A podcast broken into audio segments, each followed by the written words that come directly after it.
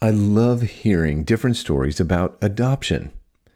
Yet we can forget the other side of the process that involves deep pain and grief for those who choose to give up their child for this adoption.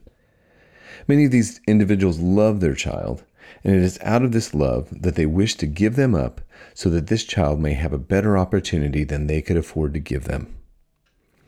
The pain of sacrificial love often involves inflicting pain on ourselves in an attempt to shield others from pain. There is no greater example of this than Jesus Christ. He sacrificed himself because he loved the world.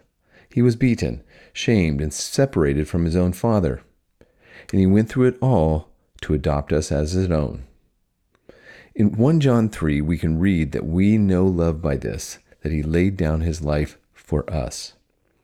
Could there be any greater sacrificial love? This is Russ Matthews with God in 60 Seconds. For more space to think and talk about sacrificial love and God, go to thirdspace.org.au.